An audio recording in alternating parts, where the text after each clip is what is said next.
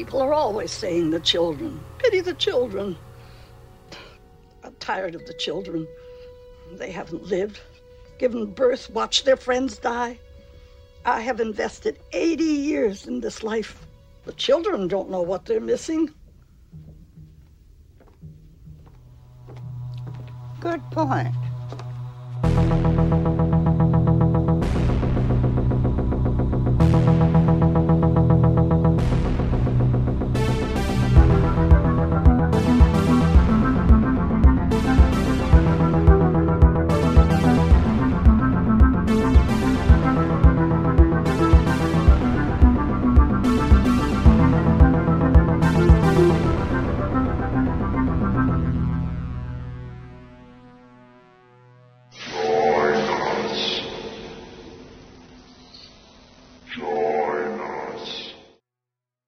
Hi, welcome back to Queer Horror Cult. We are on our 100th episode, and I just asked the simple question of why. oh, it's been fun. I'm, I'm goofing. I'm goofing. I'm Lori, I'm Aria. and shit, that's a lot of episodes. Feels like it, yeah. Yeah. Guess it's like f- small fry numbers compared to some out there, but for uh, Yeah, us yeah. hobbyists. Well, especially given how much time we've taken off. Well, exactly right. It's like, Yeah. hey, we made it. If we if we'd kept up with it, oh, we'd probably be on episode 1000 by now, but you know. It's only a slight exaggeration. Yeah, only a little bit. Um, but you know, this actually begs a question in my mind. Given that we are in this day and age, I'm guessing hundred is probably going to be the average retirement age now. So does that mean we get to retire? We can do whatever we want. That's true. We're not going to though. We're going to keep talking about our dumb movie shit. And uh, Exactly. Oh yeah, dumb movie shit. That's a, that's about this fucking week. Uh, to celebrate us getting old, we decided we would cover movies that have to do with getting old, for good and for bad. Mostly bad. I don't know. Well, I, I'd say we started strong. Oh, I meant the the, the, the getting old itself for good and for bad, and like it's, I see. these movies is mostly for bad. Yeah, yeah. I was, referring definitely to sort of representation of aging Yes. in movies and how it's like, oh, there's nothing more horrifying than getting old. yep. gotta love it. Gotta love it. Uh, what did we watch first? We watched the must much anticipated to us at least uh, To us perverts. Ti West's X from this year, the year of our Lord 2022. Uh, sorry, you just the year of our Lord thing. It's just like we say that every year. When is he actually going to come back and end this all? Still just putting little scratches in the wall, waiting. Maybe it's uh, the year of our Lord because it's it's 2022 AD. Fair enough. Fair enough.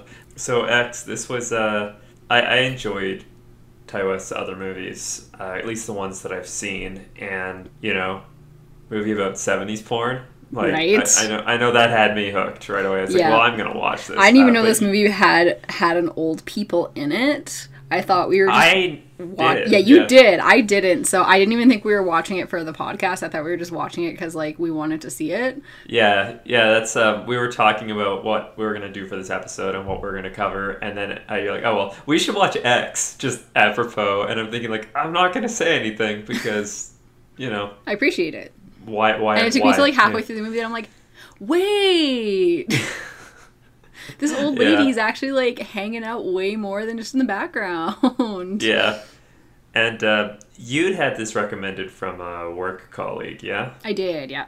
yeah, Yeah, and So- he, he had told me that. I mean, he told me it was good, and then he said that he didn't want to spoil anything for me, but he he was saying after the fact, upon reflection, he realized that with like some of the casting felt he's like kind of more meaningful upon reflection that I maybe didn't realize while I was watching it, and I was like, oh, okay, cool. right. And having seen it now, I'm like, oh, I didn't realize that either. That's probably Yeah, what yeah, you because I think it wasn't. Uh, I'd mentioned it a- after the movie ended, and you're just like, wait, what? yeah. yeah. Uh, so yeah, X. What have we got with this movie? We have some people who work.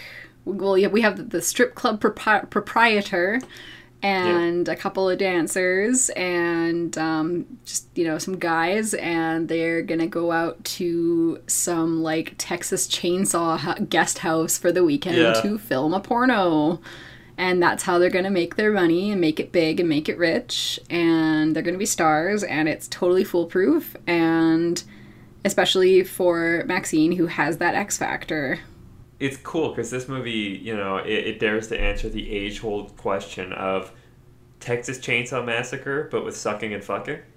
right You know, it's a question we've all been asking this Yeah. entire fucking time. exactly And here we go. like oh that's a texas chainsaw massacre but with sucking and fucking is a question Hey, if you put your voice up at the end, it becomes a question. exactly That, that's how it works. I, I've got an English degree, so so you just have to defer to that point. exactly yeah, I have an English degree. That's why I'm the most exciting thing about my week is that we did 100 episodes of a podcast no one listens to. yeah, so like this starts off with them just uh, being like, well, time for us to, to hit the road. And they're in this like shitty camper van. It really does start up Texas Chainsaw Massacre For style. real. Just they're making a movie while they're doing the, the road trip. And, uh, a sex movie a sex movie, yeah. And I, I like how they establish the characters right off the bat, where we get the guy who's filming it all, who's just like, it's like Godard and stuff like that, doing his artsy porno filming. And it's like, to be fair, of all those like 70s hardcore movies, the, the ones that are actually worth your time, and there's, I still put scare quotes around that, are the ones that actually try to be interesting movies at the same time. honestly it's the same with like porn anything like that today Yeah.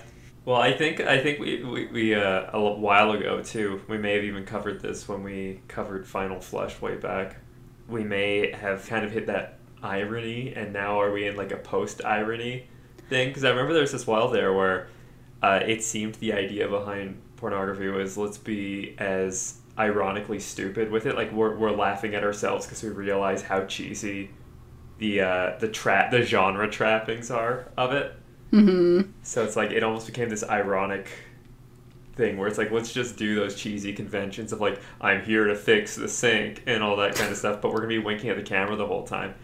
Well and that's just it yeah no Yeah. was what i was gonna say before the dog started barking was that like everything is just it's so oversaturated and there's not even that like oh my god it's titillating because like this this is just this is a whole new frontier of like home media and like Yeah. oh my god people can actually do this it's just like a given at this point it's so oversaturated and so just everywhere that it's like they have to be doing something besides fucking for it to be interesting sorry Yeah.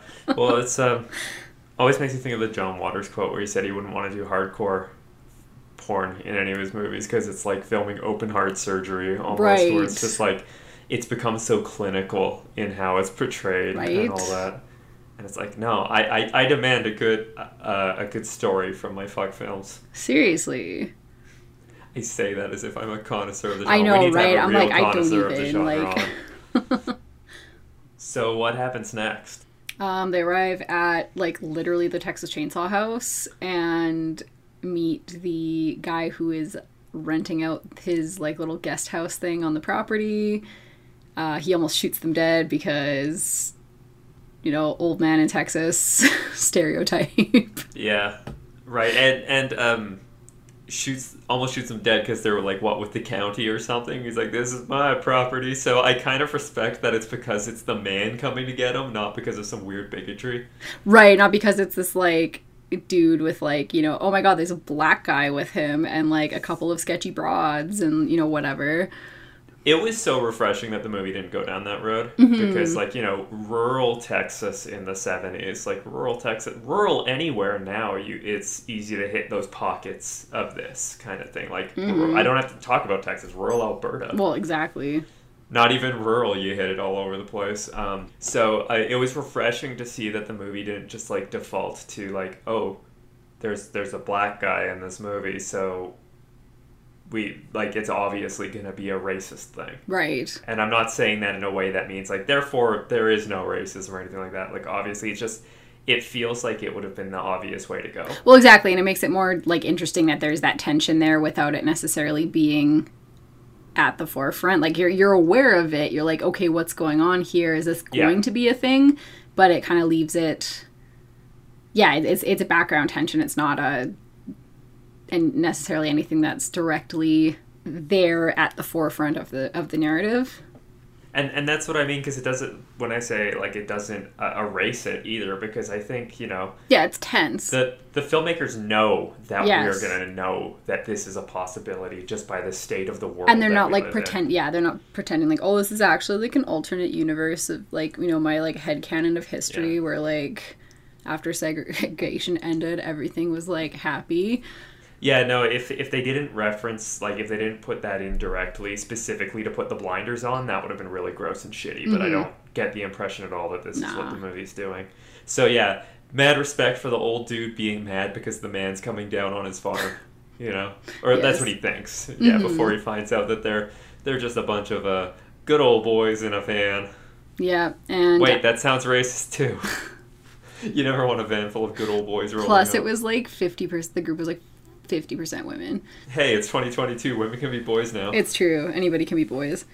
And so, um, yeah, we they're they're starting to film. The guy who who run who is like the, the old man is um, he's suspicious of them. He doesn't like how many of them there are there. He thought I think he was just renting it out to like a couple people or something. And he's like, wait, there's like six of you yeah. like you're up to no good here but you know gets paid some hush money um, and he tells them you know i have a i have a wife who is quite quite frail and sometimes she gets confused and so I, i'd appreciate it if you just like didn't make your presence known here yeah. to her And um, it's interesting. I could totally see the the generational divide being very important to, to his uh, hesitance about all these people here. These like sort of like young adults showing up because this wasn't during the sexual revolution that kicked off in the like late '60s or anything like that. This is uh, a decade after that. yeah it's like 79 or something i think yeah, the yeah, they're talking about home video coming up,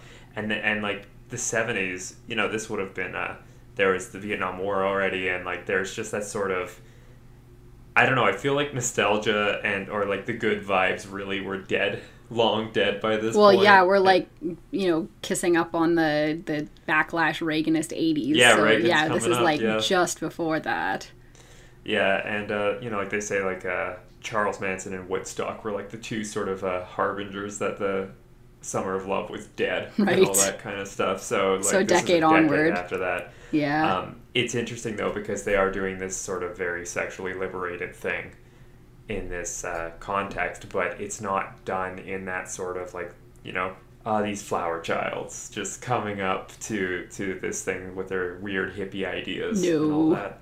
They're, even they're all hippies- business The hippies still definitely existed. I know because Sure. my fucking parents were total hippies. totally Hi, mom and dad, if you're listening, I know what you are.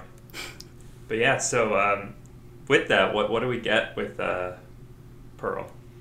That's the the, the old the old lady woman. Pearl.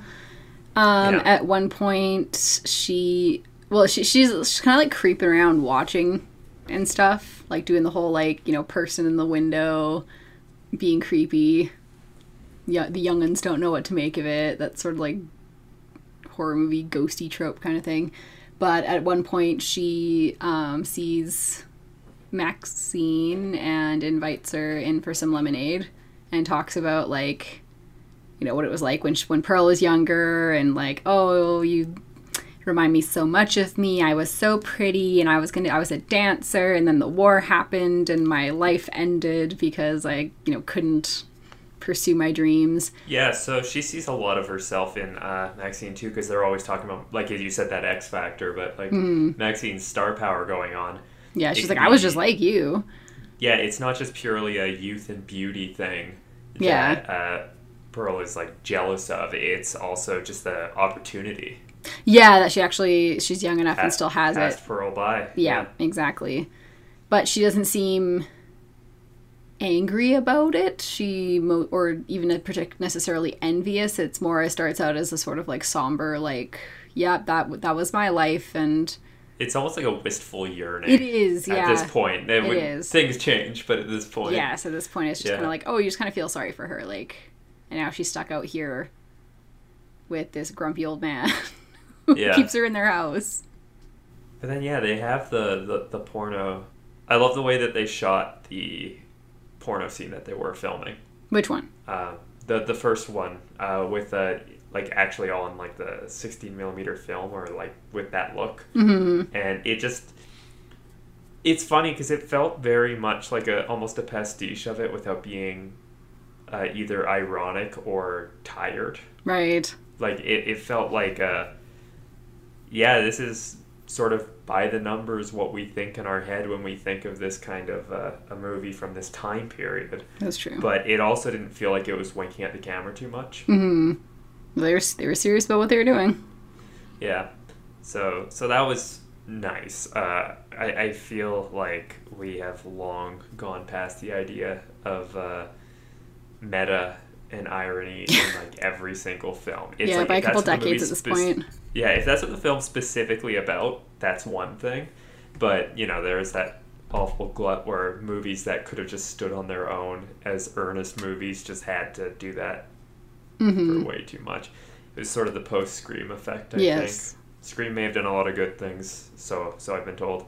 Um, but it also ushered in. So it's kind of like how The Matrix, every action Yeah. movie after it was just like we're doing that Right.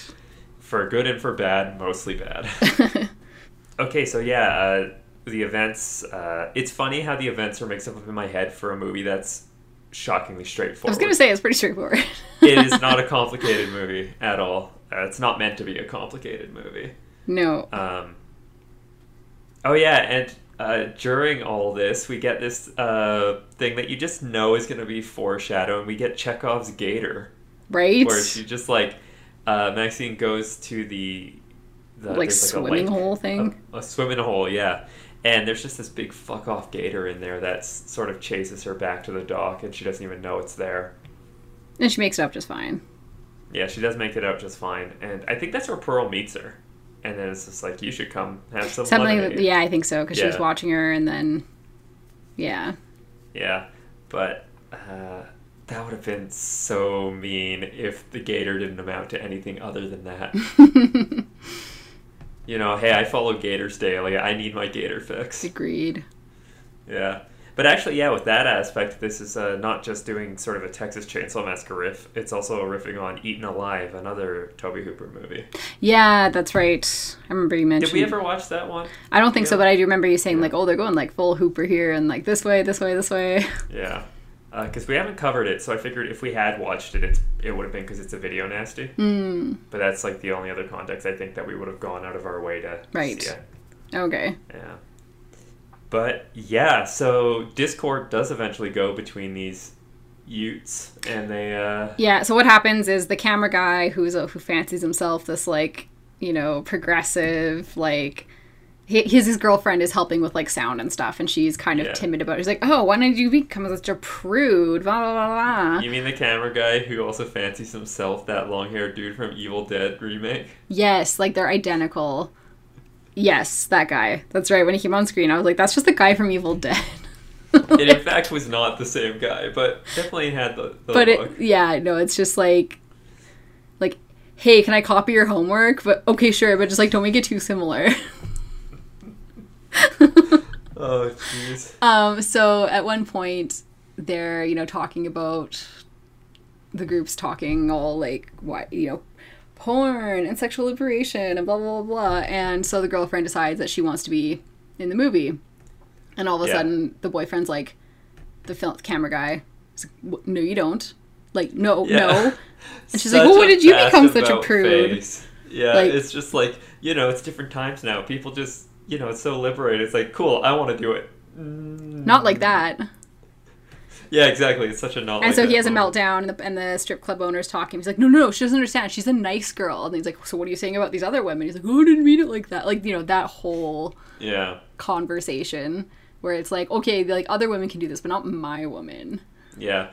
It's interesting because I could easily understand how how just the abruptness of it. Like I get why the problem is there, but I also think it's really telling the way it's handled. and it's kind of hypocritical like you're gonna be talking about how how like enlightened and like empowering and liberated and all this stuff is and selling you know your girlfriend this bill of goods about like how it's this amazing thing and so when she decides she wants a piece of the pie i was like oh i want to Yeah. i want to experience some of that it's like well no you can't because actually it's like slutty and like undesirable and, Yeah. and it's like oh yeah, the, So, the hypocrisy kind what of What do you undoes. really believe here Yeah, it definitely undoes the. Uh, But that being said, in the position context thing. of a presumably, you know, monogamous exclusive relationship, I can appreciate somebody being upset that their partner is suddenly like, I want to fuck that guy that's fucking everybody else on camera. Yeah, yeah, and uh, I think they they it's interesting. Like I, I like that they handle it with um, some empathy for the guy, and even though he's clearly having a bit of a meltdown over it, he doesn't go full piece of shit. Mm-hmm. Yeah, he doesn't He does like. do something that that kind of fucks everyone over, but yeah, like he, he's an asshole, but he, yeah, it's, but not in a way that's like, well, because my woman is betraying me, I'm gonna go beat the shit out of her, like something like that. yeah, yeah, yeah. It's more yeah, like, he's not made out to be a total villain, and I think that's Yeah. much more realistic. Than, Yes. you know, it, it'd be so easy to like be a, a a moralist about this in either direction, right, And I like that there's, you know, it's just more just like here's what's up. yeah, You can, you can feel how about it however the fuck you want. pretty much. It's like, hey man, if it's just business, you're dating a businesswoman. yeah, But yeah, so um, he decides that he's gonna just like you know leave in the middle of the night when everyone's asleep. yeah, And as he's driving the van away, he almost hits Pearl and gets out and is like, "Oh my god, this senile old woman! Oh no, well, are you okay, ma'am?" And we she's established at this point. I should mention that she is like terminally horny, like oh up to her eyeballs because she her her husband's heart is no good. So Basically, she has not taken her hand off the horn after seeing that honk if you're a horny bumper sticker. for real, for decades. She wants the calendar. She wants a magazine or a calendar out of his Yes. trunk. No, she is down bad. Yeah. And like anybody will do. So yeah, she starts so he's like, Are you okay? And she you know, walks up and is like feeling him up and stuff and he's like, Ma'am like yeah. why are you doing this to me? And then she's she's so horny that she like brutally murders him This in uh, a rage. this sequence was so on the nose for one aspect of it, but I just I didn't realize my my cinematic bucket list was to see a movie scene where someone gets stabbed to death while "Don't Fear the Reaper" plays. like you know, That's it's right. so on the nose, but uh, fuck, that song's a banger. I'm here for it. Yeah, so um, at this point, it's we're like, oh, Pearl is uh, she's she's not just the like sad, wistful old lady past her prime. She is full of lust and rage. yeah. Oh god, that that scene too is so drawn out. it is. It's brutal. It's like, oh, Yeah. So this movie, it's uh, the other thing I was seeing people say about it is like it really is an exploitation movie. totally. Now, now whether you think it works or it commits fully is a different story because I do think that this does have a bit of that sort of, uh, you know, coming out of that sort of hip New York horror movie scene. Mm-hmm. Like you can kind of feel those fingerprints on it because I mean that's sort of where it's coming out of, right? Right. So it's self-aware, but I I wouldn't say necessarily to a fault. And at that point, it like almost sort of turns into like a slasher. Yeah, yeah. um the the husband the old man realizes that pearl is gone and so he's like recruiting the the younguns to help find her but then you're wondering does he have an ulterior like is he gonna be in on it too Yeah. and uh the answer is like yeah kind of Yeah, he, he guns down the character I was kind of rooting for. yeah yeah, you know, like, hey, keep, keeps you on your toes, I guess. It Although I really enjoyed the, the reveal before this, or like, the, the. Are they called fuckers? The main fucking dude in the porno movie. Like, the fucker, I guess. Um, he he's just, like, shows up at the door wearing nothing, and he's just like, alright, I'll go get dressed. Or he's like, I'll go get my skivvies. Like, he's gonna come, That's go help. And it just comes to this wide shot where it's in silhouette with the biggest fucking, like, Mark Wahlberg from Boogie Nights dong going on. And the old guy's just like, oh, oh. just has like this like Hank Hill like nervousness. Happen right there. Yep. Reminds him of his, own impotence. Yeah. Well, yeah, because he's not exactly impotent, but he's it's his heart, right? It's like, Symbolic ticker. impotence. Because Yes, yeah, he says, he yes. he doesn't think he'd be help. It's it's it's it's it's like those um like like Viagra Cialis commercials. They're like, talk to your doctor, make sure you're healthy enough for sex, or your heart is healthy yeah. enough for sex. And it's like that man did not pass that conversation. No, assessment. definitely not. Although, uh, as they're picking everyone off, it, it eventually does get down to just um, Maxine left, or Mm-hmm. I guess uh, there is the uh, the sound woman. I can't remember her character's I don't name. remember she is either. locked in the basement. That's right. of the of the farmhouse. the But dead other than dude. that, it's it's just Maxine. Yeah, with a dead dude. Uh, it's just Maxine uh, trapped in the house, and she hides under the bed. And then, I guess, not only did Pearl get so horned up from all this murder, uh, her husband saw how like affirming it was. Like this scene is almost sweet in the most twisted fucking way, where he's just like, I don't know if my heart can take it. And She's she's like, "Let's do it anyway." can." And then they just fuck. And I have to say, like, it's, I mean, part of, okay, this is just maybe me being too realistic, but I'm just like, God, just like raw dogging it right then and there, like no lube, no nothing. I'm like Yeah. postmenopausal, like, damn, Pearl. like, yeah, Pearl, Pearl, go, Pearl goes hard. Well, you know, she she's definitely like super DTF at this point. Well, exactly, and that's like- the thing. I'm like, maybe she, it's because it's just been building for like literally decades at this point. She, don't have to worry about that situation.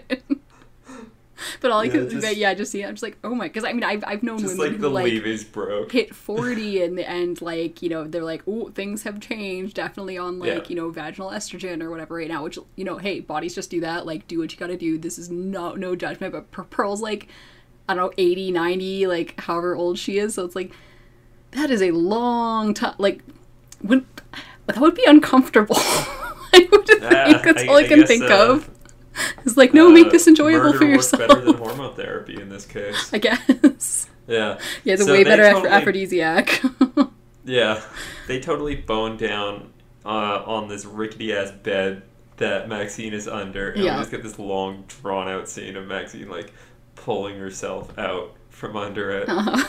God, yeah, and we kind of get the climactic showdown. Yeah back at the house she she goes in she's looking i think she's, she's looking for like the truck keys or something because the van Yeah. she realizes the tires have been slashed um Yeah. she finds the the sound girl in there lets her out and then the sound girl's like flipping out like this is all your fault that this happened to me Yeah. like blah, blah blah so it's like oh so i guess you're not so liberated anymore Yeah, not taking any ownership. Okay, so and Maxine's like, well, we have to stick together, and she's like, no, I'm leaving. Runs out and gets like fucking shot up, dead. Like the second she gets like like clotheslined with the shotgun. Yeah, blast, like, it's, it's- like oh, that's It's rough. it's it's quite something. Yeah, and then they're dragging her body back in, and she like twitches or something. Yeah, yeah, yeah. And it se- it sends the the fucking old man who's just like, uh, my heart's not good enough to fuck. He fucking just Uh, drops dead of a heart yeah, attack. Just has a fucking heart attack, and it's like, oh, and Pearl's like, please help him, and Maxine's just like, are you fucking kidding me right Yeah, now? yeah. Like, really? yeah. So Like, so bitch, her idea of helping him serious? is to let him die and then run over Pearl's head. Well, no. First, Maxine has the the gun from the glove box of the van, but the strip club owner guy at the beginning straight up says like, because so the old man threatens them with the gun. And then Yeah. after he's like, no, no, no, I'm the guy you talked to to like rent out the place. He's like, oh, don't worry, this thing's not loaded anyway. I just got to scare people off my property. And the guy goes, oh yeah, I keep one in my glove box for the same reason. Yeah. And so this was like Chekhov's unloaded gun. Maxine didn't Yeah. realize this, so she starts pulling the trigger. To sh- Oh shit! By the way, Chekhov's gator. We never finished off on that. Oh yeah, he, cho- um, he chomps up Brittany Snow, I think. Yeah, yeah, she like falls into the water, and uh, this gator just like fucking death rolls her so hard. Like that gator was going as hard as my cat does on her favorite bath mat. It's true. It was pretty. It was pretty brutal. Yeah. But so Pearl and just starts realizes that uh, this gun is unloaded, so she grabs the shotgun that her husband had and goes to shoot Maxine, but instead it like backfires and just like shoots her like six plus feet out the door. Oh All this while um, the, the televangelist who is revealed to be Maxine's father is on TV talking about a miracle of God. Yeah. So it's just, it, it, yeah, it, it's it's quite. Yeah, so I guess this movie is very It is- winky at the camera. I was gonna say it is pretty on the nose yeah. at that point. Yeah.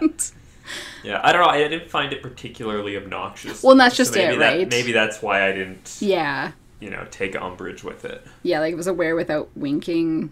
I think Yeah, but I mean, I think it was winking. It, you know, especially at the end. it was sneaking in like- a couple of winks. It wasn't like making eye contact with you and then like doing that exaggerated like with the mouth Yeah. open wink. Just nudging you at the elbow, like, Yeah, "Am yeah. I right, guys?" No, it's just like no, it's just not paying attention to the quick little wink, and it's like, oh, did you see that? Oh, maybe, maybe I did, maybe I didn't. Yeah. Uh, yeah, that pretty much wraps up the movie. Um, yeah, and so Maxine, because she she's got that X factor, she's got that that that you know, glory to God, good luck, whatever and stuff. She gets to drive off into the night and Not before railing some more coke. yes, exactly, because she's yeah, she's God's chosen one. It's fine. Yeah. and yeah, kind of like leaves that sort of like, you know, Pearl's like, "You're gonna be just like me," but and she's like, "No, bitch, I'm gonna run your head over." She's the TikTok team where it's like, you're old. That's not gonna happen. That's not gonna happen to me. Yeah. she she is those TikTok teens that just calls like 25 year olds geriatrics. Well, yeah, so there's that little bit of like, I, I don't get the sense that she's actually like, oh my god, what Pearl says is totally gonna come true. She's like, nah, fuck that bitch. Like, it's not gonna happen to Yeah. me. But you're watching, you're just like, no, it totally is. Yeah. One day. That's a good segue into um, my next question, which is what do you think the movie's doing in terms of displaying like aging and, and how it works out into the horror of everything? I mean, I get the sense that it's kind of that. I, mean, I don't know if it's actually endorsing this view as much as it's just showing it, but that whole like, you know, flaunt it while you have it, honey, because one day you're gonna be this like old, washed up has been who like nobody wants to fuck because she's like wrinkly and not desirable according to conventional beauty standards anymore of a 20 year old woman. The amount of uh, little behind the scenes interviews I've seen with people in Giallo that like they're basically you know just being like, yeah, I got naked. I figured, hey, may as well get it on film while I look this good. Right. Yeah, exactly. Yeah. Or like I don't know. I remember like being like really, you know, like like any teenage girl with boobs being really like self-conscious about that Yeah. and then having I think it was my grandma was like, "Well, you might as well show them off before they're down to your knees." And I know, and I'm like I'm like 14, like leave me alone. You're like, okay, Pearl. right? That is such pearl energy. And I was just like, what? Yeah. Like, no. I don't want anybody ogling me, thank you. And if I live to regret that, I think I can live with that. So far, so good. Like that's a gross energy just to like Yeah, kind of.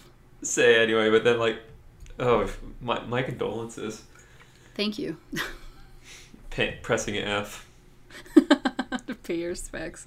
Much appreciated. Yeah.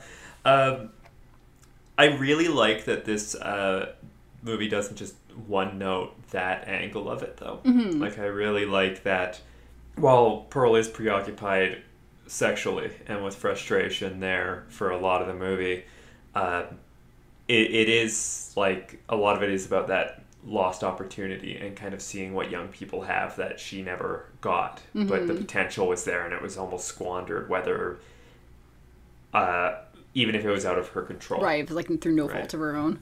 yeah and uh, that almost i think i don't know what would make it harder harder to deal with just like yeah there's potential but there's nothing you could do about it or you had this potential and you wasted it away Right. like you know both suck Yeah, I guess it just would depend where the blame would fall. Because at least if it's by circumstance, you can, you know, focus it entirely. Exter- you can externalize it completely.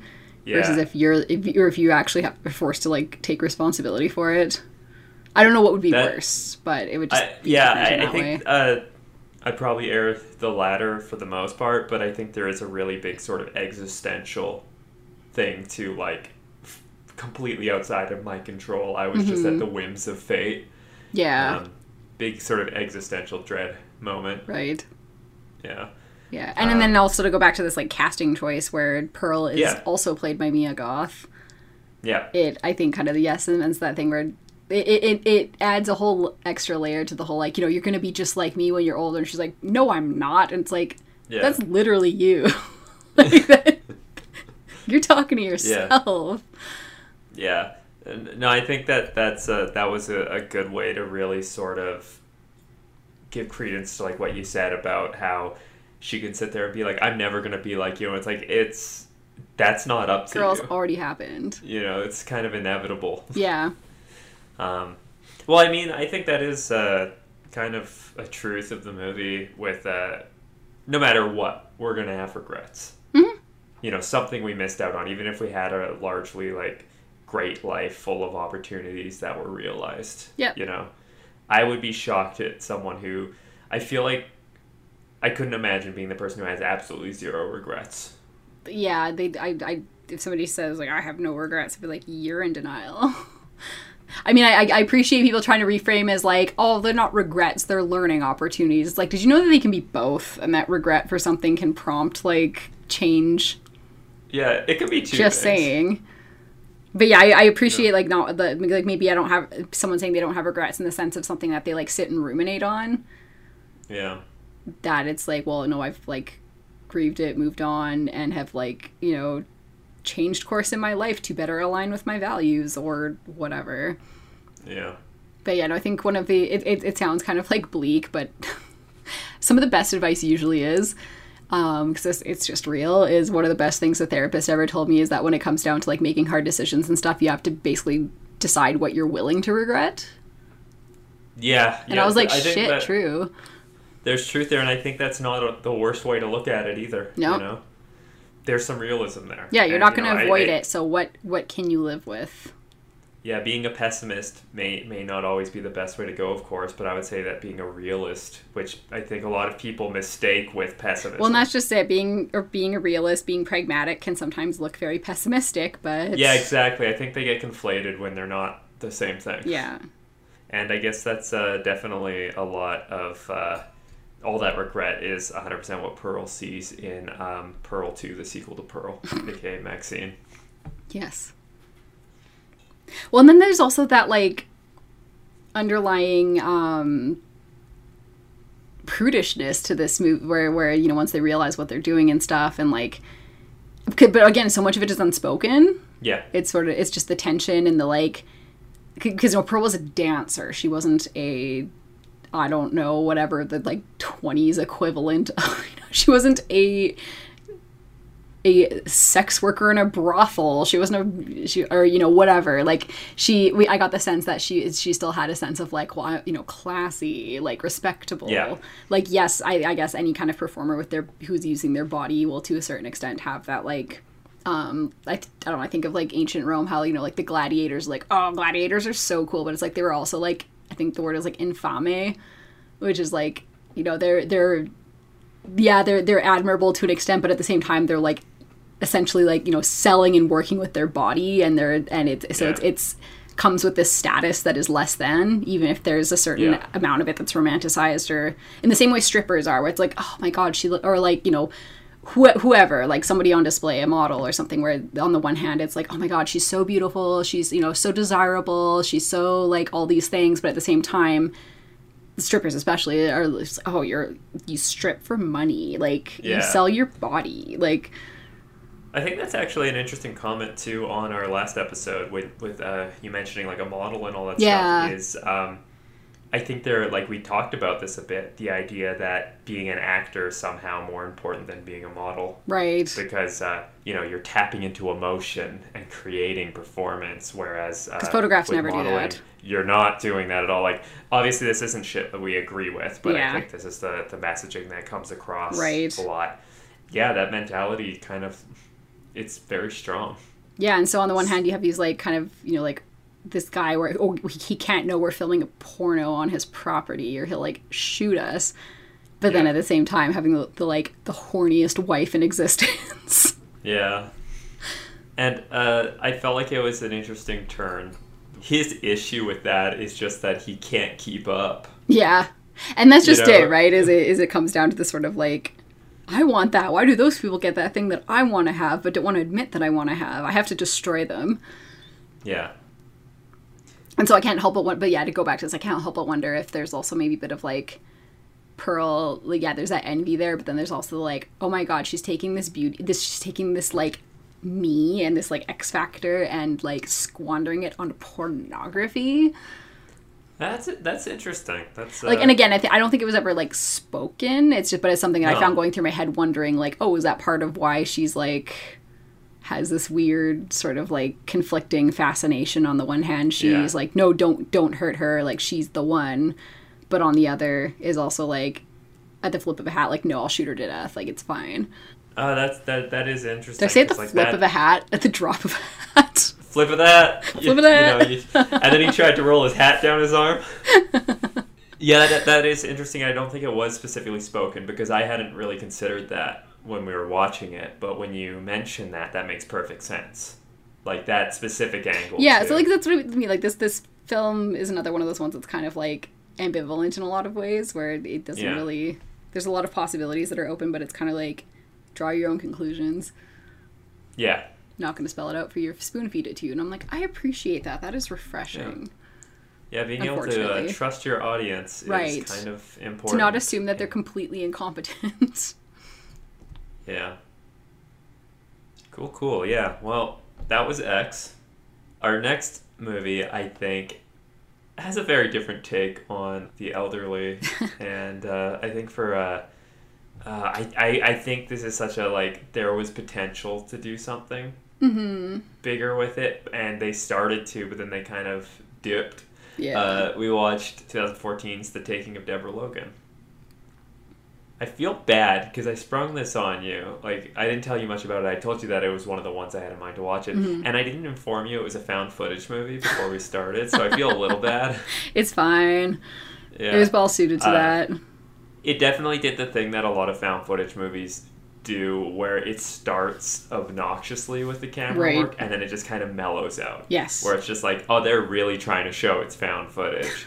you know, it's just like, yeah, that camera person really needs to cut back on the caffeine. yes Uh, like, has that kind of thing. And I'm wondering how much of it is like, yeah, they want to open to really get you in the, the thing of it and then they're going to chill out, or if you just acclimatize right kind of like when you're on a plane for like nine hours and you get off in the airport you're like god it's so still right yeah. could be a bit of both so the plot of this one is a film crew is uh i think it's like a university student doing her thesis. Yeah i was going to say university film crew one of the main characters she's doing her thesis project uh, as a film that's a documentary about there's this woman deborah logan who is struggling with alzheimer's. Like it's developing and th- her thesis is about not just how it affects people who have it, but also with uh, like familial caretakers and stuff like that. Because the movie also focus, or the movie within the movie also focuses on the the daughter of Deborah Logan, who uh, we all remember both from L Word and Dexter. that's right Yeah, uh, one of those familiar face kind of moments. It starts with this documentary that's about Alzheimer's and the sort of like horrors that that could come from that. Uh, but the horror, the Alzheimer's accelerates and it starts taking on this weird otherworldly quality. Before we realize that it's like she's possessed by the spirit of this dead serial killer who's buried on her property. right And it's like that felt so much like two movies jammed together. it really hurt. did Yeah. yeah because on the And- one hand yeah. it's like sorry i do it like No, go ahead, go ahead. Um, like on the one hand i think it's it's an interesting t- in the same way that the evil dead remake does a new take on evil dead where in the it's in the context of like addiction and detox and so that masks what is actually going on and Yeah. makes it more interest or at least not more interesting than the original but like it, it it's a new refreshing kind of take like oh like this Yeah. this is really interesting so this kind of does that with the whole like you know evil spirit possession like you think Yeah. it's just the normal for lack of a better word kind of like progress of the this degenerative neurodegenerative disease but then something more sinister is afoot and it takes you know longer for people to buy in into something else is going on because they think it's oh it's just what we see at the surface but on the other hand Yeah. it's also kind of like yeah, like you were saying, it feels kind of like two movies and like I Yeah. I was actually hoping because I and I'm well, I'm maybe not hoping, but I thought it would potentially be more interesting if it was set up in a way that you know they become convinced that it's something otherworldly, it's something whatever, and then the actual sort of like confrontation would be like, no, like there's nothing otherworldly. This is what is like the horror is like this is what is happening. It is very real. It is tragic. It is awful, and like more existential in that way, where it's Yeah. like this is just like the horror is that this is what's happening. It's real. It's there's no other sinister thing afoot. It is literally just like this is happening to her brain and you are losing this person that you love and that is horrifying. Yeah, totally. And uh, I think your comparison to Evil Dead with the addiction angle, like the Evil Dead remake, is a really interesting one because I think that worked so well with Evil Mm-hmm. Dead because we didn't go into it looking for a horrors of addiction movie. We went into it for an Evil Dead movie. Right. And this just made it like, a, as you said, a great angle to like make it a little more believable why people don't go to help um, the first sign of trouble. Mm-hmm. You know, right? Um, whereas the problem this one is that was kind of a plot twist. And Right. I'm with you. I think what they set up was kind of more interesting than what it turned into. yeah So having it as a cover sort of undermines itself when it's like, Little wait, I was into the cover. yeah yeah 'cause i was like oh this could get like really existential Yeah. and really like poignant and like there's so much potential here Yeah. for just something that's like really yeah not what you're expecting and not really what i don't i don't know if anyone's really done that i want to say not something anyone's done because maybe there's something really great out there like that that i'm just completely unaware of I think um, it goes places and stuff, but that is a little bit what Relic is kind of hitting at. I'd mention that as a possible one to watch. Hmm. that's right but we couldn't source a is. streaming copy unfortunately yeah, it wasn't streaming anymore. yeah at least not Or for if it was free not- not for for something that we're yeah. subscribed to um, yeah, but uh, I think though the the flip also kind of, I think the movies possibly avoided stepping in like a big nasty bear trap by doing that flip because if they just made the Alzheimer's out to be monstrous, right that's kind of gross. You know, like Yeah. the idea of like showing these old people, it's like, oh, aging really is monstrous, especially when you lose faculties. And it's like, it's tragic. It doesn't make the and that's just, a that's and that's a fine so- line to go to go on right Yeah. because you so could, I think this yeah, movie aired on the safe side that's fair of that. That's yeah. a good point. Because yeah, I would never want something that would be like, oh, people with Alzheimer's are monsters. Because like, no, like they're not. It's not like you, you know, they were like, you know, what would be really fun is to like to bring this upon myself and then like just to like torment my family and also myself at the same time. Yeah. Like nobody, nobody would do that. Yeah. And I think there is a very interesting movie to do there, but I think it is a little dicier. Yeah, I, that, that's like a fair that's some of the criti- criticisms I've heard leveled at this one, as well as uh, sort of. I don't remember the specifics of it, so I don't remember how similar. But the criticism was also kind of I've seen leveled at Relic as Hmm. well. Um, I can't remember. I, it's been a while since I've seen that one, so I don't remember exactly how much it overlaps. Right. Because yeah, I mean the idea uh, of yeah not having your brain work the way you're you normally would and be having this terror of like waking up and not knowing where you are and like not being oriented to time or space and not recognizing That sounds terrifying. that sounds fucking terrifying Yeah, yeah. without any sense of like monstrous anything it's like no Yeah. that's just like whether it's from yeah a degenerative brain disease or a concussion or like trauma traumatic amnesia like any like Yeah. that sounds terrifying Yeah, I guess uh, what I meant by like the the diciness and the monstrousness is if they if it was done in a way that it framed it as like that's not my mother, I don't recognize her Right. anymore. But then she's a monster. That Right, would yeah. be kind of the gross way to take it, which this movie doesn't do by virtue, even though it does kind of go full monster Yeah, movie. like that's not my mother it's like no it's literally like a, it's a it's like Dr. it's a Ghost. loving serial killer that's just like living in you. uh, yeah, living in you. That's that's a way to say living in you. Jesus, having a day. all good S- But I, I think the other thing is that by taking the safer route, like I said, it and, and you seem to agree with it, just sort of splits the movie in a way that doesn't quite work. yeah and kind of and kind of like kind of undermines it Yeah, I remember enjoying this movie more well, I thought I enjoyed this movie more uh, the first time I watched it, and then we watched it. I was like, oh, that wasn't quite as good as I remembered. So I went on Letterboxd to rate it, and I was going to give it the exact same rating Oh, I gave funny. it last time. So it's like, oh, okay, I guess I didn't enjoy it that much the first time round. I just kind of forgot about that part. Yeah, I mean, as a, you know, I'm a, I, I'm sure anyone who's been listening to this long enough knows I'm a sucker for like exorcism and like possession and like those kind Yes. of movies. So I'm like, I enjoyed it. Like, I had fun. It wasn't like the best one I've ever seen. It also by far was not the worst one I've ever seen. Like, I Yeah. generally and like I was like, yeah, this is pretty tense. This is this is good. Oh yeah, as much as we seem to be bagging on it, there, this is, I think, at worst, this is kind of a mediocre movie. Yeah, and like I Like, it- I would watch it again in a few years, sure, Yeah. if I was in the mood for that, you know, that kind of Yeah. something in, along those genre lines. Yeah. Yeah, it's easy to sound like we're just totally bagging on it when it's more like, uh, it was, it didn't live up to what. Yeah, it's like I like her and I want her to do better. yeah. um, I want better for her. I think part of why I remembered this a little better, like liking it better than ended up liking it, was because of uh, the infamous moment, the gif that was all over the internet Right. of when she like devouring the head in the the, dark unhinges her jaw and devours this kid's head like like me eating shredded cheese out of the fridge at 3 a.m. You know, like if you put the night vision on and saw that, I would just like a like, yeah, like a snake. just like "Ugh." Yeah, you're just like, And- well then. that was a very unhinged moment. yeah. Yeah, that was something Yeah. else. I don't even, Yeah. and because you were like, oh yeah, that's like that's like been a thing online for. I'm like, have I seen that? I don't know. I just remember I was kind of taken aback.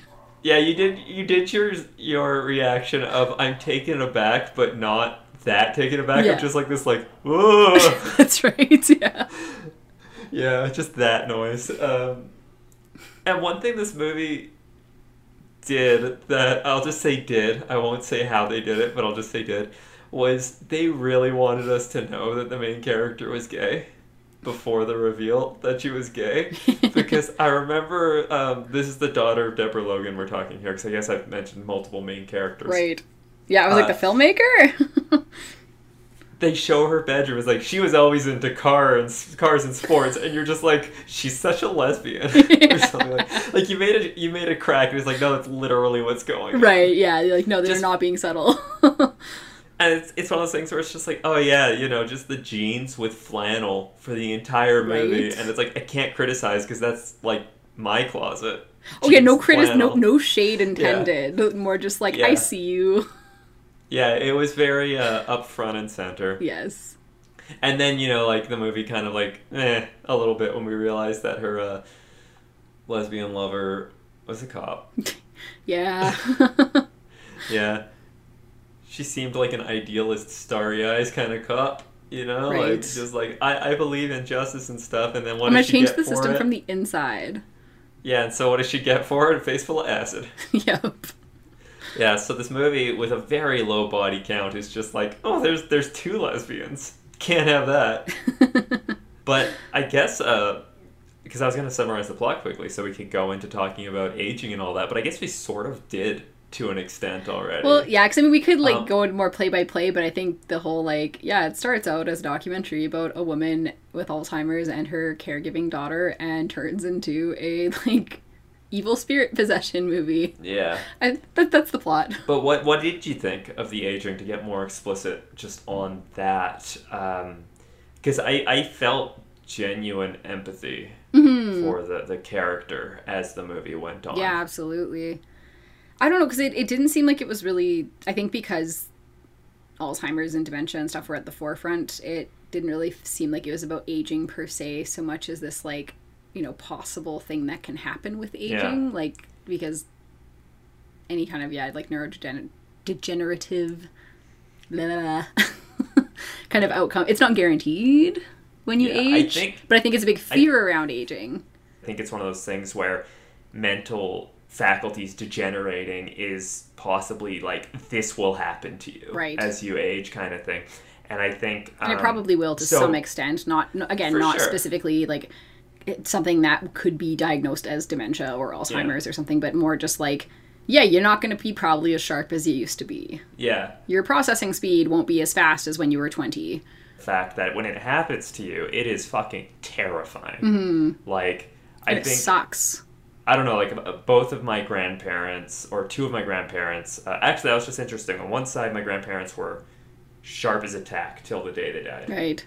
and then on the other side, it was you, you know just seeing that this sort of thing Yeah. start to happen was like one of the most soul crushing things. Well, yeah, it's hard to watch. Right. Yeah. Anybody, and, uh, let alone like- somebody you love and somebody like you know you grew up with Yeah. and you know who they are, and then see just how much they lose that part of themselves. And, and that's a good. I, I like what you said there about it's hard to watch too, because I think you'd agree with this. That like it's hard to watch, but imagine what it's like Right. going through it. Yeah. You know, I don't think the severeness of what they're presenting in a movie like this is the obvious conclusion to aging that I think a lot of movies try to present is the obvious Mm-hmm. conclusion to aging because it's more dramatic or whatever. But I think uh, it's also done a disservice just to show how fucking horrible it is. Yeah. I do like though that that it that part of like the the thesis and everything was also about the effect on caregivers Yeah. because as much as you know I as much as I appreciate the whole like oh I think it's hard to watch imagine how hard it is to live with Yeah. but at the same time like caregiver burnout and all these like are so real and there's this Yes. like stigma around admitting how hard it is because it's like well you know things could be so much worse I should be thankful blah blah blah and it's like you can also admit that it fucking sucks. It's Yeah. soul crushing and just absolutely draining. And so often this kind of work falls onto people you know family members especially like daughters sister you know things like that. It's very feminized and it's very like you know you're not you're not a trained orderly. You're not a trained psych nurse. You're not a trained like none of this. You're completely you know you're equipping yourself as best as you can but really it's like this expectation. And yes that's what family does. And you can you know not to undermine this not to do the whole like you don't owe anyone anything. It's like no that's don't want to get into that but just recognize that these things can coexist. Like yes it is something that i i want to be able to do for my family but also holy shit i would Yeah. rather not find myself in that situation because it is yeah it, it, it is an absolute like just like the toll it takes on like Yeah. even on professionals who like do like i'm thinking you know me training to be a therapist it's like ca- caregiver fatigue empathy fatigue compassion fatigue like that's all very much a thing that they're like be monitoring yourself and be building in safeguards for Mm-hmm. it so you know if that can happen to professionals it can absolutely also happen to people who aren't trained and who are finding themselves in Yeah. these circumstances trying to support their family members especially you know end of life like this Plus, there's also that connection there because Mm-hmm. with professionals, it's sort of that usually that there's several degrees of separation. right so it might be a bit easier to compartmentalize at the end of the day as opposed to be like Yeah. well that was my mom and now i have to go home and like make dinner for my kids or you know go back to my regular life Yeah. No, I definitely agree with everything you said there, and Yeah. uh, I th- definitely don't think it, it helps to downplay how it affects the people around whoever is struggling with yeah it. because it's like no it, It's, it is um, absolutely like a, a thing that it affects yeah not just the person but like the people in their immediate orbit Yeah. and their family you know the people who care about them and love them it's like Yeah. it yeah and so i appreciate So- that from the very beginning of this movie that's what they set out is like yeah this isn't just something that affe- you know it's not just this individualized atomized thing it's like it affe- you know it ripples out into Mm-hmm. the the community the family so i appreciate that about it Yeah. and I'm, uh, showing the like and showing the to- like not just like mentioning it but also showing like yeah the daughter has like a pretty severe drinking problem and is like pretty blasé about like ah ha ha like my liver will be uh, gone before like alzheimer's could take me Yeah. Oh, that that stuff was so bleak to see too. Like I it was so real, was you know? handled so well because it was so banal. yeah Like her just self destructiveness was just so banal in this movie, yes and that was uh, that was also a very real thing Yep. that they kind of decided to broadcast in this. But I think that all kind of goes to why I found this movie kind of like disappointing in ways or very Right. frustrating because it hit the nail on the head said is so fucking interesting. yeah and it did so many things like so well Yeah. And it's not even like the possession stuff was bad per se. It was just, it was, uh, if anything, it was a bit by the numbers because I Mm-hmm. think uh, this sort of came out during the glut of movies that were like that. right the the Um, the the x of female's name Yeah. the haunting Yeah. the taking Well, this was this was like a, exorcism. a post Conjuring Right. um, uh, possession movie, and you know around that time we had a lot of them. Mm-hmm. Um, Yeah, the ger- the gerund verb of female's name, yeah, possessive form. And now I'm just trying to think of like why, like you know, tired that wired giallo naming convention. Seriously. Yeah. Yeah, if it was just like the seven red scarves of Deborah Logan or something, be like, ah, yes. You're like, okay, this I'm into. Yeah. Especially if they have nothing to do with the plot or they were added in at the very end. Just shoehorned. Yeah. Well, isn't that how those worked? Yep. Like they would, um, Come up with the title would- and then make the movie. and then write the script. yeah. Oh, I love it. So, the, so the last movie, this is the real one. real ones will know this feeling. Uh, what did you make me watch? The shoe was on the other foot. You made me watch something when I usually make you watch the stupid garbage I'm obsessed with. So it was like, okay, we're gonna do an episode about aging, and we had joked about maybe doing like, like why don't we make it like crone core, do it about like you know old ladies who are like Yeah. scary or whatever. But then it's like, well, very recently, in the last year or so, there was a movie that came out all about aging, aging on this beach that makes you get old. just we're doing this over Skype, and I can just see Lori losing it in silence. So bad. So I looked, and the Oh. library had like 50 copies because you know, big blockbuster, whatever kind of movie. So uh, Yeah. we, I, I took out and we, we watched M Night Shyamalan's Old from 2021, Yeah, the most memed movie old. of last summer.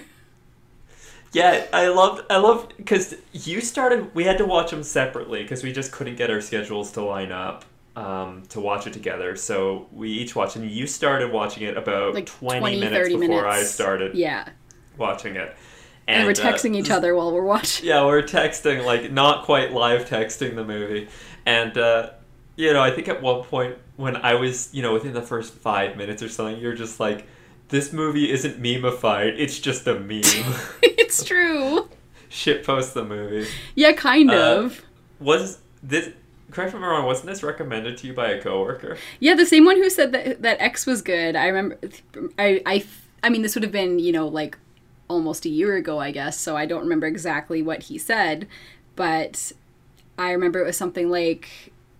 Um, he said he was like, oh, you know, it wasn't that bad, and like it actually had. I I remember him saying it actually had something to say that was like more thoughtful than he would have expected or something. So I was like, okay, I could give it a chance. Like, especially you know, I Look, I'm not paying for mad it. with this coworker. I just want to talk. Okay. right and this is a quote like okay this is somebody who like i like i, I generally trust their opinion so Mm-hmm. I was, so I, I i might um next time we're working together just be like so tell me more maybe So it- maybe it will be like you know all of our friends who have been like hey i didn't like crime of the future and then i listened to your episode about it and i appreciate it a lot more now maybe Yeah. maybe this coworker will have a take on old that will make me go oh okay Yeah, then you'll be texting me back. saying, watch it again. um, oh god, but to be fair, um, this movie's like so camp, but It not is. gay, not gay about it. So is, is this heterosexual camp? It is. Like, A hundred percent. yeah.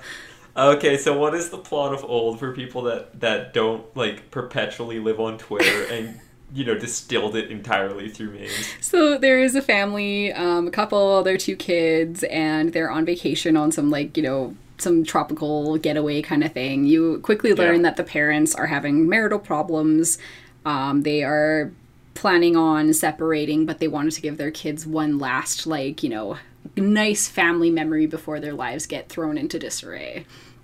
And at the resort, the the owner guy um, tells them, you know, he see we see like the the so the two kids. There's the older daughter and the younger son. The younger son's like playing with the owner's like uh, nephew, and so you get so the owner comes up one day at breakfast and is like, "Hey, so I only tell certain people about this, but on the nature reserve, there's this private beach. It's really secluded. I only like let my favorite customers know." Okay, there's a movie there if me or someone like me was like at the resort and they came over because the whole movie them trying to convince me to go to this thing. So I'm like, it sounds nice, but there's a breakfast buffet right here, and I'm still by the beach. Totally. There's water right there. Yeah.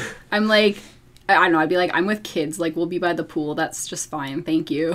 Yeah, Like- I'd probably have gone. Yeah. but, you know, it's one of those I would have been like, that's I'm gonna go the take. I'm gonna bring my camera. But yeah, so the there's this small shuttle that of uh, people, small group that gets convinced that they like Driven by M Night driven, Shyamalan. driven by M Night himself. Shyamalan himself to go to the beach. And they're like, yeah, you can call us when you're ready to come home. Otherwise, we'll come pick you up at five. Like, it's totally normal. Don't worry, we've even packed you complimentary like lunch and snacks because we're just such good people. And so they're on this beach. And uh, so, well, well, first of all, I think before anything kind of starts getting too weird, they there's this guy there. He's he's like a rapper, and his name is Midsize Sedan, which is awesome. if I didn't already know like how to watch this movie at this point, like I was just like, time to buckle the fuck up. right? And this body like washes up and is found, and um, they you know quickly realize like, oh, this is this woman was with mid-sized sedan, and did he kill her? And he's like, no, Yeah. she like swam out. We were like hanging out here last night, and she just like never came back. Yeah. And um, there's like this Yeah, she's pretty much a non-character Yeah. too. Like she exists to be the dead body ex- that washes to up to make the people beach. think that strange things are afoot at the beach that makes you get old. Wait, hold the fuck up. Yes, If he was there since the night before, why the Right? fuck is he just like? right. That's the I thing. mean, I don't make like to be a a person. reference to it. I You don't know, like to Don't Crack. They make a reference. They but- do, that's true. I say I don't like to be that person who is like YouTube brained and is like, now let me do a 40 minute video about all the plot holes in this movie. That being said, I cannot help. No, it's But- movies that can't abide by their own internal logic. Well, and that's the the thing, thing, right? Like, So and so there's this cave on the island that people are going into and then they like their like heads explode or whatever metaphorically it just feels that way and they wake up at like the cave's entrance and they're like, "Oh, I lost time. What happened? This beach is so strange." And um, then the kids start aging, and all of a sudden you have these like I think the kids they said they're like four and six or something, and then like one of them is like just 15, the, yeah, one of them is like on the cusp of puberty, Hereditary. and then the girl already has her like hourglass figure and like well into it. So they're like, "This is fucked up, and the kid's not noticing. Where it's just like, you look kind of different. right? Mom, why don't you It's like- recognize me?" Yeah, and and okay, the first thing I could think was like, I just remember like the growing pains I had as a kid, like. I would be keeled over on the couch crying because my legs would hurt so badly. So the idea of having that happen, like, you know, because I, I think they, they they end up calculating that the beach ages you one year every 30 minutes, is it? Yeah, something like that. Or yeah. yeah, yeah, I think so. So I'm You'd just, be Emily Rose on the floor, just contorted Literally, because or- of the growing pains. or like yeah, these these girls hitting puberty and stuff. Like if if a year is every 30 minutes, you'd be menstruating like constantly. That's like what Yeah. 12 periods every half an hour. Like you would have died of fucking iron deficiency after like And- two. And the movie does play it like it literally is uh, the functions of the body mimic, like, you know, they are sped up too. Like, we see that with the scars and stuff. Whenever anyone gets cut, the scar just heals, Heals so immediately, fast. right? Yep, exactly. So, why weren't these people, like, constantly shoving food in their mouth and shitting the whole Well, movie? Exactly. like- I know, and then they're like, "Oh, that's why the kids are eating so much because they're growing at an accelerated rate." It's like, yeah, they're cultivating mass, bro, but like, Okay. Oh my and I realize that sounds like such a stupid nitpick, and I do agree that is like I'm not gonna get hung up on that Yes. and not enjoy the movie for Sure. what it has to offer. But at the same time, I want to see that movie. right? Yeah, I Just it's like these, these like, motherfuckers would have died of a beach. malnutrition within like a couple of hours. The the whole okay, the thing that made me go like, "Oh my god, the fucking audacity of this movie is the so the like 6-year-olds Oh my god, they they hit puberty, they get really horny, and then they fuck, and then like two seconds later, Abbey Lee. Oh yeah, Abbey Lee is in this movie again, in her crone era. Yeah. Uh, she's like American in this she's movie. American. She has a very good American accent. It's actually kind of funny. Um, so her Yeah. daughter gets knocked up and is walking on the beach like it's fine. I just like ate too much, and they're like, no, you just made a baby. and then like ten minutes Yeah. later, she gives birth, and then it like dies instantly. And I was just like, But this that's- fucking movie. the audacity of this fucking movie. It's funny because like as soon as they were in the tent, I was just like, oh no. Right? Oh, th- th- they can't no, do that, Six right? years old. Like, okay, But at this point, you had just texted me straight up the fucking audacity. and so like I was just like, no, no, no, no, no, no, no, no, no, no. right like and that's because i mean i get it like like like they i don't know i i just feel like if this was actually happening like okay for the adults fine whatever you're already old or whatever but like for kids like puberty makes you feel insane so the Yeah. idea of having that happen and accept like those kids were not like screaming and crying and shaking and throwing up nearly enough for me to believe in what was happening to them. Like I would have been having an, a meltdown. Not one of those kids raw XD'd at any of the yeah, other kids. and and then like the idea that it's like oh it's fine like we'll just like like fuck like fuck off. Now I will say the whole like when he was like, "We're gonna get married and get a mortgage together. We're never gonna fight." Like that was extremely like that was that was great, but the, the, I don't know. Oh like God. just it, it wasn't convincing, especially when like it was just like the two kids that were left after like everyone else had fucking died in various Yeah. ways, and they're you know they're in their like fifties and they're talking like like adults. They're like, I wonder if like and but the, the, cause I, I could see a kid saying like oh i wonder if when i'm old i'll still want to play like this or, or like that kind of mm. thing but just the way they talk it's like they have this maturity to them that's just like you're not children in adults body like i just i just think of like freaky friday jamie lee curtis at this point is you know middle-aged activia era like she plays a very convincing teenager she is like the star of that movie she's the best character in that movie because she plays teenager so fucking well like it's amazing so it is That's- that- possible I have not seen that one. Oh, I, so- I, I mean that movie came. I think it was in like sixth grade or something, and I was like, this movie's great. Is it? I still have a soft spot for it. I haven't seen it in years, so Oh, well, we should. we should that. watch it sometime. It is it is Yeah. quite fun. But yeah, so like it is totally possible for adults to like take on the you know demeanor and candor and you know all of these things of that's more you know juvenile than they are. Yeah. At least it's possible for Miss Jamie Lee Curtis. Anything's possible for her. Let's be real. Uh-huh. So they kind of dropped the ball with that one, in my opinion. Yeah, like it would have been much more realistic if, like, especially because after they they boned down, they were just like, we were just playing. Like they clearly don't understand. Yeah, well, yeah, because at one point they're like, "Yeah, what you did, that's how babies are made." And he's like, "Well, yeah, I know that, but I thought you had to do it like ten times."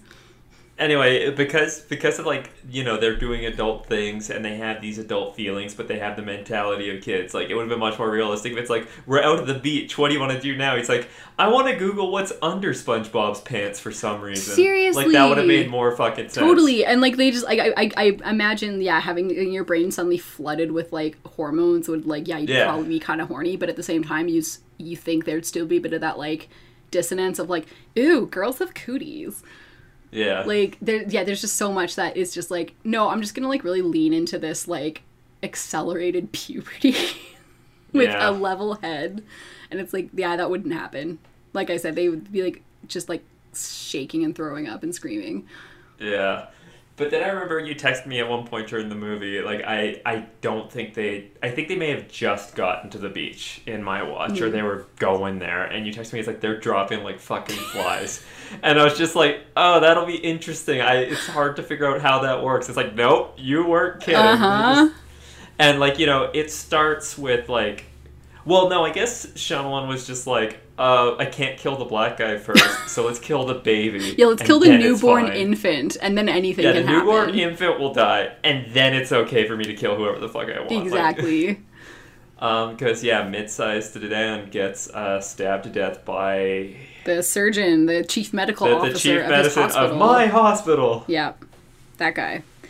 And Yeah. so, yeah, so they, they realized at some point that they were all, you know, that they all had like pre existing conditions essentially. Yes. Or at least somebody in the family did. And so they were all brought, you know, they, we must have been brought to this beach for a reason because they're, they're, we can see them like, f- watching us with cameras and we can't leave Yeah. and they know they obviously know that this this is the effect that this beach has so there's some kind of sinister something or other happening here so uh, so okay personally i thought that the doctor I, I i thought that maybe he had like um early onset like alzheimer's or something or dementia Yeah, yeah. because just like the paranoia the tangential kind of speech and the snapping back to things from his past. Yeah, yeah, yeah. Like it seemed like like he was he was going on and on about this movie that you know would be like decades old at right this point. exactly right? like just, And- just completely yeah. uh, uh, like un irrelevant to like anything that was actually happening But that's like a lot of those degenerative like uh, brain diseases when it comes to memory and stuff. You kind of regress. And yeah you start and there and then also because you don't know what the fuck is going on you can get kind of paranoid around about like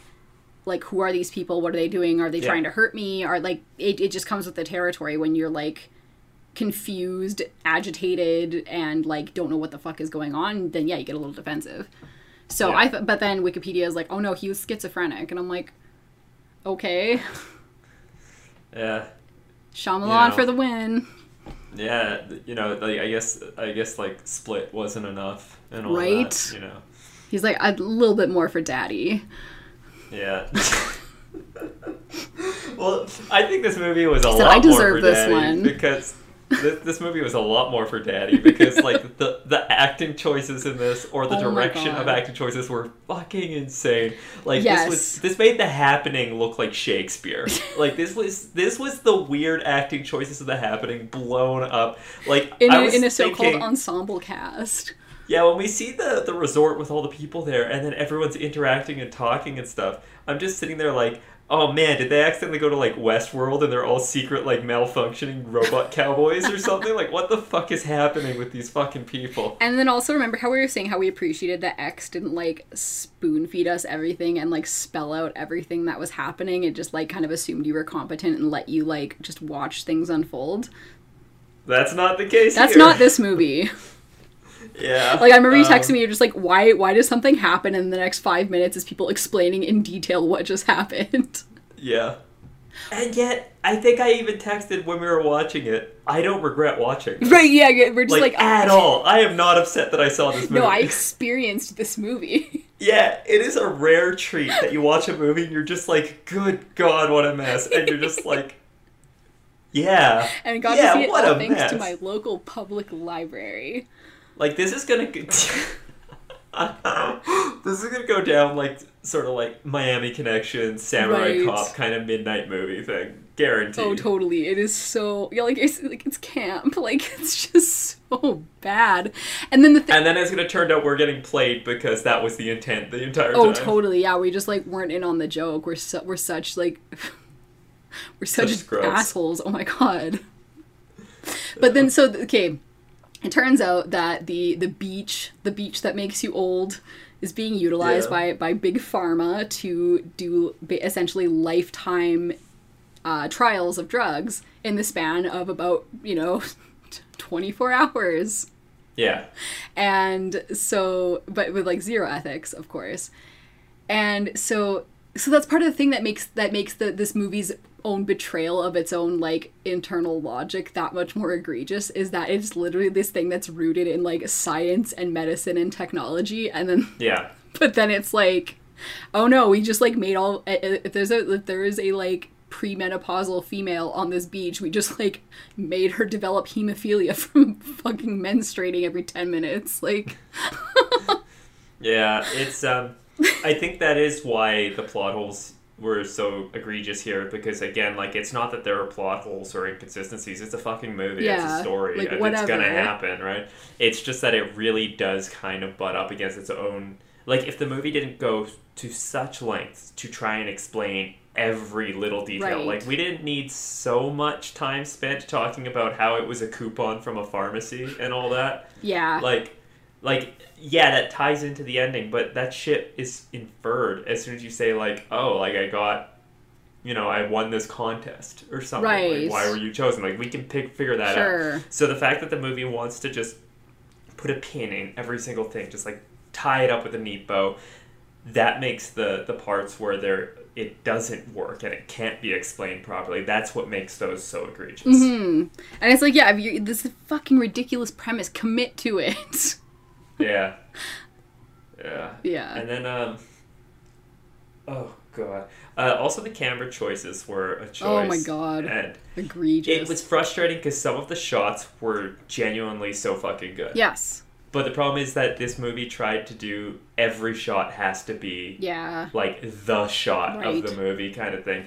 And it started becoming like nonsensical to a point. Mm-hmm. And like you pointed out, and I think this is true, they had to like have some characters out of frame while they're delivering lines or just frame it kind of off to hide the reveal that they're older. But it's so obvious that that's what they're doing. Yeah, uh, yes, and then there's sometimes that they do that for I cannot place the fucking reason. Like there's one time where the camera is framed on a mid-sized sedan Right. with this nice negative space. It's like a rule of thirds thing, and then you just see like one eye and a bit of a shoulder duck in of the guy he's talking to, and you can you. It's like I think his ears wiggling, so that guy must be talking, but Right. it's like just like oop a little, just a little. Well, I'm just thinking a- of that one where they didn't want to like reveal like the body at one point, and so they had this really awkward framing where everyone's kind of like ho- where they're like hovering over the body, but they won't show the body, and it's just Right. like, just commit to being gross. I don't fucking care. Like, yeah. don't- you're not gonna offend my sensibilities any more than they're already Yeah. offended by watching And this movie. And it wasn't like a censorship thing either. No. Because like later, like we see in the cave where the person just goes full like one person human centipede. Yes. You know, just like contorts in Yes, the worst way. just, It's like, becomes, that was a gross out body horror moment. Right. So it wasn't a censorship. She's like just w- weird she's just gonna be like the other mother from from Coraline, but with like a degenerative calcium deficiency. Yeah. Oh man, what a trip. and like I said, I don't for a second regret watching this movie. no, I'm I'm uh, happy to have experienced the beach that makes you old. I would be really curious to see your take on the happening because that movie Yeah, I got so clearly need to see The Happening. and shit on like so hard when it came out, and I think a lot of what it's rightfully shit on about is also the same kind of things going on in old. Right. So like watching it with that mindset, it might just be like ridiculously hilarious. Because I remember not hating that movie, which I guess is heresy or something like that. But it's like, yeah, it wasn't a good movie, but it was dumb in a funny way. right. Like I'm laughing at like stuff I probably shouldn't be laughing at because I guess it's not funny when someone's like, "I'm gonna jump in a lion tank" or stuff like that. You know, Yeah, I suppose. Hey. a lion tank. Yeah, I go to zoos. Yes. I know how they work. Yep. Uh, shit. So yeah, that was old. Yes, it Now, was. wh- wh- what what do you think about the uh, treatise on aging in this movie? I don't know. I think that it was like it didn't really like less on aging and more on just like death and a- aging Yeah. is death. Like because there wasn't really a lot. Because it really was the illnesses that were killing people. It's Yeah. like you're you're too you're getting older, but your illness is killing you. Like the only character who I felt like there was any sense of pathos to in terms of the the aging thing was uh, Abbey Lee's character. Right. Well, because I guess Because- yeah. when she was talking about needing her calcium drinks, she had some kind of like calcium deficiency or something. So like she had a condition, Yeah. and that's why she was there. But And it made her back all fucked It- up. yeah, Just like in the song, my neck, my back, my calcium snack. yeah, that's how it goes. All right. It shows that I'm up on the music because Mm-hmm. I'm sure that is not how the song sounds, even a little bit. My little calcium snack. I just it just it's totally like one of those like late '80s awesome rap songs that's just like, my name is Abby and I'm here to say I need my calcium in a major Exactly. way. Exactly. Like it just hits on that. Mommy needs her calcium. Oh god. But yeah, so there is the illness there for sure, but so much of it is tied into like the disappearing beauty. That's true. Um, yeah, it, it's basically stuff. just like you know her after after her neon demon character like sh- shed off all of the like you know blood magic or whatever and became like this a is soccer the sequel. mom. Gotcha. Yeah, so this is just her like her old life coming back out again. Oh, so what she needed to do was just like fucking eat someone. she ate her daughter. Yeah, ate her daughter, and then it'd be like, oh, thank God. Yeah, um, but her- but yeah, that character is the only one where I think that the aging really factored into their state because Yeah. you saw like you know she went full crone. Well, that's just it. And she like definitely leaned she was the, like croniest crone of these for movies we real. watched. And it's just like, don't Living look at me. I don't want anyone to throwing look like I'm gonna throw rocks at your head and concuss you so that you don't fucking. I'm in my cave. you can stop stop with the fire. I can't stand it. I can't be seen. And it's just like, okay, okay, that's a bit Full much. cr- full crone core. A little bit. Oh man. So that was old. That was old. Yeah. Anything else you want to say on old? I don't know. Nothing's coming to mind. Yeah. Fucking movie. Oh, this was a this was a week. Yeah. And apparently, it was based off of a graphic novel about a I did not know beach that. that makes you old. But it, the graphic novel apparently never gives any explanation for why it's happening. Shyamalan. This movie does the exact that- opposite. yeah, they, they don't really they don't really ever. uh, And again, I haven't read the thing. I don't even remember what it's called. But Yeah. um, yeah, I guess that's one of the things they said was the difference was that it was like, yeah, it never really says why. It's, so it sounds like it's a lot more existential potentially, which I think Which I super been, I want to see appreciate. that movie. right? Well, I guess somebody gave it to Shyamalan as like a birthday gift, and he's like, "Oh, I'm gonna make a movie out of this." Like his kid or Okay. something gave it to him, and it's like, But, "Oh, but it's like that movie And that's what doesn't give any answers. This movie gives you answers as to why the kids like ice cream, for example. Right? Just like you know, it's like everything needs an explanation. yeah." Can't just like be like, "Oh, kids like ice cream sometimes," like me. Ooh, that's but yeah. So shit, that's uh, hundred episodes on the books, I guess. hmm 101 if you count our bonus episode, but Sure, we're not. we're not. I I guess uh I don't know. I don't have plans specifically to just like, well, that's good enough. Time to close the door on that. Yeah, Um, I think our, our schedule, as you've probably noticed by the way these are coming out, is we're aiming for every two weeks. Yeah, but but shit episodes happens. are just kind of gonna go up when they go up. pretty much. Because I was thinking about that with this one because we had to keep delaying it Yeah, so much. Uh, I'm thinking if it takes us an extra week or so Yeah. to get an episode out, but it's the episode we actually want to get up, Yes. then let's just fucking do that. Agreed. So, and then uh, I noticed since because we took a, a brief sort of like spring break, basically. yes, Um, I've noticed since we've come back, not that I have any problems with this, of course, but every movie we've watched has been uh, post 2000s. right. So I'm thinking uh, soon we might have to dip back into some good old 70s exploitation. It's been a while. I am very okay with that, and I Yeah, I have a imagine couple ideas. listeners Uh, would be too. I have a yeah, I have a few episodes that I've been wanting to do for a while, so it might be time to dust one of those off let's do it. and uh, do it. Cool. Uh, so I guess that'll probably do it for us. But we do have a, a little thing we do at the end of episodes. Recommendations. Yeah. So um, do you have one? Yeah, I guess I have a couple because I remembered. Cause, so I, I had one, and then I couldn't remember it, and then I remembered it while we were talking about X. Oh, nice. So the first one that I was going to recommend um, around that X made me think of is uh, 2005's The Skeleton Key. oh yeah, you mentioned that while we were uh, watching the the movie. Because yeah, as, as the movie was going on, I was like, I'm, I, I was like, I'm half expecting her at some point to like skeleton key Maxine's ass. Yeah, And I was like, wait, that could be a recommendation. yeah. There you go. Um, and then my other recommendation that I thought of right before we started recording is since a lot of these have a kind of, you know, either grim to very bleak or just kind of not positive view of aging and what it is to be old. I was like, we, let's shake that up a little bit. I'm going to recommend The Greasy Strangler. Oh, beautiful. And what is that? 2000 what teen? Sixteen, maybe. 16 Yeah, I was like 16 comes to Let me look it up. 2016 called it. Yeah, hell yeah. That movie rules. Not that there would be any question about like, oh, which which greasy like there's one and only Which greasy strangler? um. the one. By the way, we absolutely, absolutely need to do an episode on that. Yeah, I can't. That's one of those ones that I can't believe we we haven't. Yeah, yeah. There are a few movies that um, I was trying to think before we did this. Uh, if there's any episode, any movies we want to talk about as like possible episodes to do coming up. Right. Another one that had occurred to me as we were doing this because I think made a joke about it. Um, it's kind of crazy given your love of this movie and love of the genre that we haven't covered Exorcism of Emily Rose yet. Oh yeah. Like that's Yeah, that's one where I never that's can because I, cause I so many of these ones where I, I know we've like mentioned them in passing on the podcast, but it's like right, we haven't actually done like yeah. actual dedicated. Like on the first episode, you you put that as like your first ever recommendation. I think. right. Okay, Uh, that's right. Yeah, and uh, I knew it came yeah, up early. We could do courthouse horror or something. We could do that and pair it with like uh, the giallo Bloodstained butterfly or something. Hell yeah. Could be a fun one. And I think Perfect. Greasy Strangler. I want to do uh, Greasy Strangler versus Oily Maniac. That's that's Right. something we need to do. Yeah, let's do it. Two polar opposite movies, but that's okay.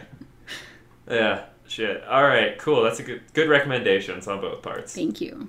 My recommendation is going to be probably my, you know, it. I love it in sort of a similar direction as I love Greasy Strangler, but this one's actually very heartfelt. I found, although I guess Greasy Strangler is. So grease is pretty heartfelt. Yeah. If you Uh, I wanna recommend- sip through the grease. I want to recommend 2002's Bubba Ho-Tep, Ah. where we get That's one that uh, I've been meaning to see. Bruce Campbell playing an aging Elvis Presley. Yes. I have not seen in years. I think I saw it at theaters. When It it sounds so out. fun. Cool. So there we go. We've got uh, some ideas to look forward to. We've got some recommendations to tide us over in the meantime, as if we ever watch them. I feel like it's hard enough to get the time to watch the movies for the episodes. Well, and that's just it. yeah. Because, oh, do you remember when we started this shit? We were doing it weekly, and we would watch the recommendations as well as the movies for the week. Yeah, I, d- I don't know how.